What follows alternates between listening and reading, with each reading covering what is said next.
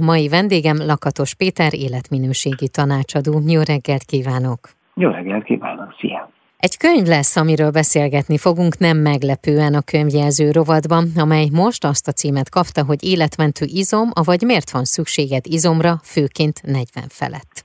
Ahogy a korábbi könyveidben a nagy sikerű kortalanul és az illesztési hiba után ezúttal is ugye a választ keresed valamire, ami a mozgással kapcsolatos, és amely meghosszabbítja az életünket. De most mi van a főszerepben ebben a könyvben? Hát én azt gondolom, hogy általában ez a úgynevezett anti-aging, vagy anti-aging, vagy öregedésgátlás mozgalom, az egy picit megcsúszott, és nem elmentünk a különféle injekciók, és kollagénes dolgok, és táplálékegészítők irányába, és az, az egyértelműen nem foglalkozunk, ez pedig az, hogy maga az izomtömeg az önmagában az öregedés gátlásnak az egyik kulcsa, és én erre felé indultam el a könyvvel. Nekem az a mániám, hogy mielőtt még megoldást nyújtanék bármire, még nagyon általános dolog, kezdjük onnan, hogy miért jó az, hogyha az emberen van úgynevezett funkcionális izomtömeg, tehát használható izomtömeg, és ennek a hiánya az mit okozhat mondjuk hosszú távon úgy az egészséget vizsgálva,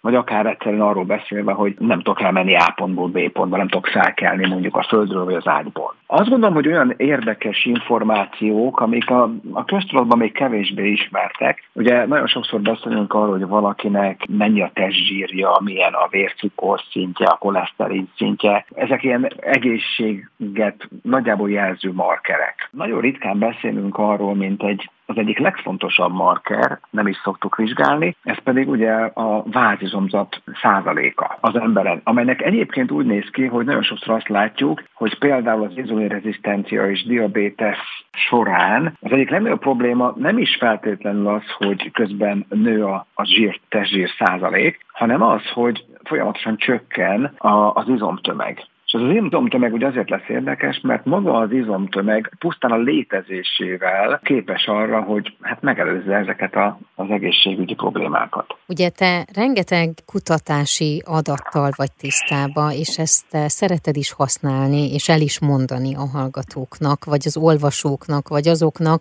akik mondjuk részt vesznek a Kortalanul programban.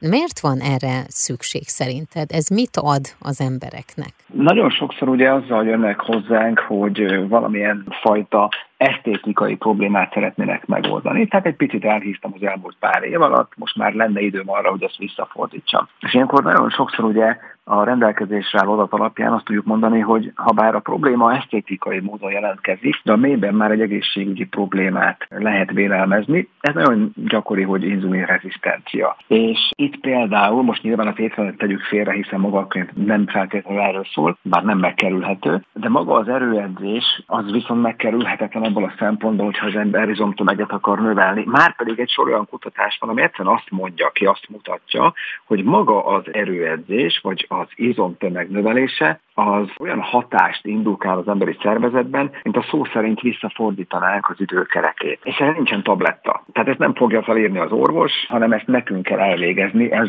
vagy a jó hír, vagy a rossz hír.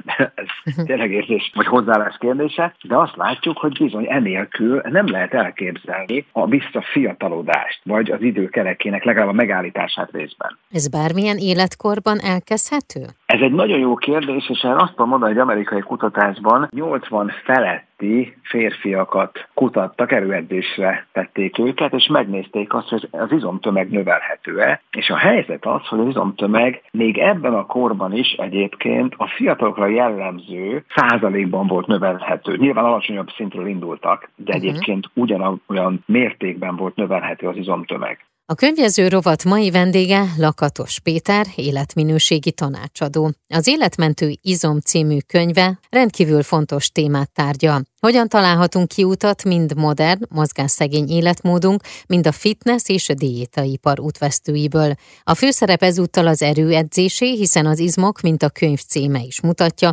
segítenek kortalanul egészségesnek maradni. Erről szól a mai könyvjelző rovatunk, már is folytatjuk a beszélgetést.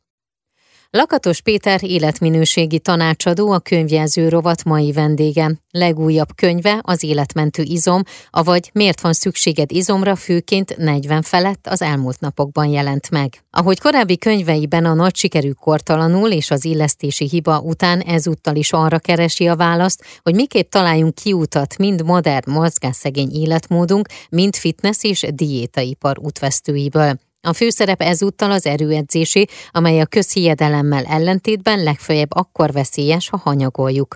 Az író a legfrissebb kutatásokra alapozva mutatja be, miért érdemes belevágni az izomtömegnövelésbe, hogy búcsút inthessünk a derékfájásnak, az aggasztó vércukor értékeknek, vagy a memóriánk romlásának, és abban is segít, hogy miképp változtassunk a szokásainkon.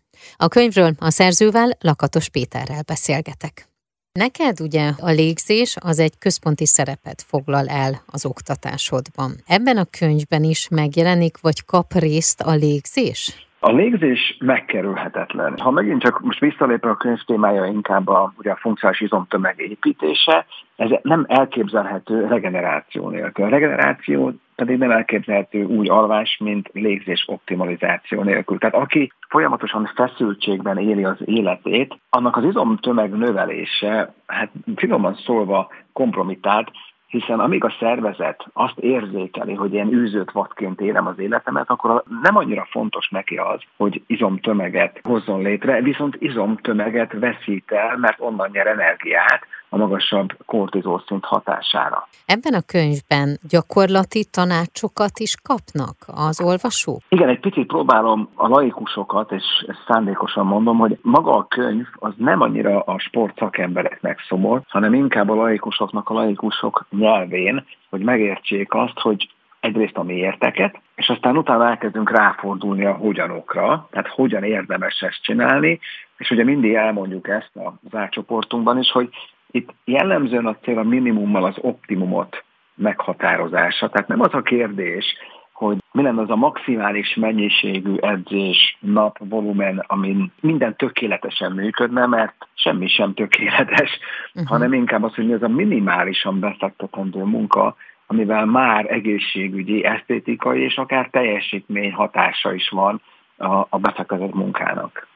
Ez a könyv már a megjelenése előtt folyamatosan vezette az egyik könyves oldalon a sikerlistát. Most hogy áll? Nekem még nem volt olyan könyvem, ami az összes könyv között úgynevezett bestseller pozícióba került. Az életmód kategóriában rendszeresen volt olyan 8-10 hétig vezettünk. Már érdekes volt, hogy az előjegyzési listán ezen az oldalon emlékeim szerint 16 héten keresztül vezettük a listát, ami egy ilyen elméletileg marginális mennyiségű embert érdeklő uh-huh. könyvnél azért elég megdöbbentő, és el tudom mondani, jelentem, hogy, hogy ha csak egy napra is, de egy napra mi vezettük a listát, az én könyvem vezette az összes eladásból a listát, tehát sikerült megelőzni az összes azon a héten, azon a napon eladott könyvet, ami így november környékén, ahol a, a legtöbb könyv jelenik meg ugye a karácsonyról készülve, én ezt azért nem tartom kis fegyverténynek. Hát ez egy elég nagy fegyvertény. Lesz-e valamilyen esemény a könyv megjelenéséhez kapcsolódóan? Találkozó, előadás? Igen, folyamatosan hívnak a könyvvel kapcsolatban, tehát vannak olyan előadások, ahol ez a téma előkerül, vannak olyan előadások, ahol dedikáltan előkerül, tehát lesz egy könyvben mutató, ez megtalálható egyébként a kiadó oldalán, a Facebook oldalán, hogy hol lesz ez majd. Várjuk oda szeretettel mindenkit, aki csak kérdezni akar, vagy dedikálni, vagy bármi hasonlót, mert hát ott erre lesz lehetőség. Beszélgessünk még arról, mert ugye itt így említetted is, hogy azért nagyon sok helyre jársz, és nagyon sok helyre hívnak. Mivel kapcsolatban szoktál előadásokat tartani? Igen, van egy vállalásom, ami jellemzően ugye arról szól, hogy iskolákban hetedikestől fölfelé, egészen középiskola negyedikesekig tartok előadásokat. Ezt ugye úgynevezett mítoszoknak hívjuk ezt a, az előadást.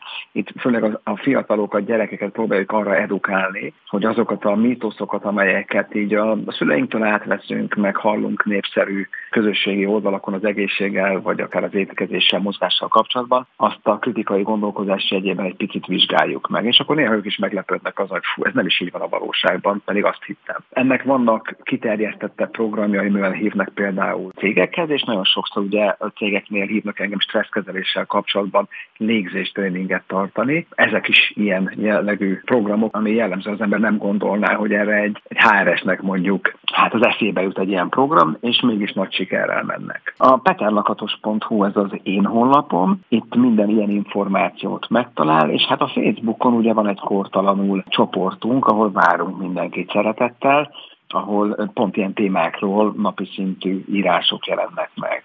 Tehát november 22-én 18 órától személyesen is találkozhatnak veled, az egyik legnagyobb üzletláncnak könyvesboltjában, és ott dedikálhatnak is, illetve beszélgethetnek veled a legújabb könyvről, amely az Életmentő Izom címet kapta. Nagyon szépen köszönöm.